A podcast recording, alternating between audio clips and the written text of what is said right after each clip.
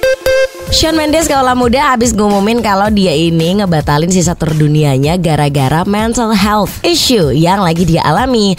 Dia bilang dia belum siap gitu loh untuk kembali jalan lagi setelah mengambil begitu banyak waktu istirahat. Jadi di satu pernyataan di sosial medianya Shawn Mendes kaulah muda, dia nulis panjang banget. Intinya dia bilang setelah bicara sama timnya dan sekelompok profesional kesehatan, jelas ya dia tuh perlu meluangkan waktu lebih untuk kembali lebih kuat gitu.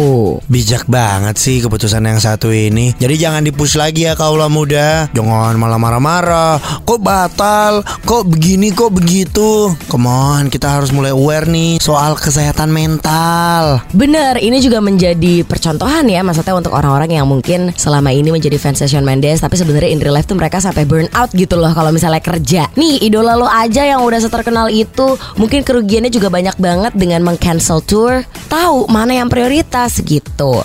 Tapi by the way sayang banget ya karena sisa tournya tuh masih ada di Amerika Utara, di Inggris, Eropa, semuanya dibatalin walaupun emang dia bakalan terus bermusik sih katanya. Ya mau gimana? Tapi tenang aja, bukan berhenti bermusik kok. Semoga cepat sembuh, terus bisa manggung lagi kan gak enak juga kalau misalnya manggung ada apa-apa.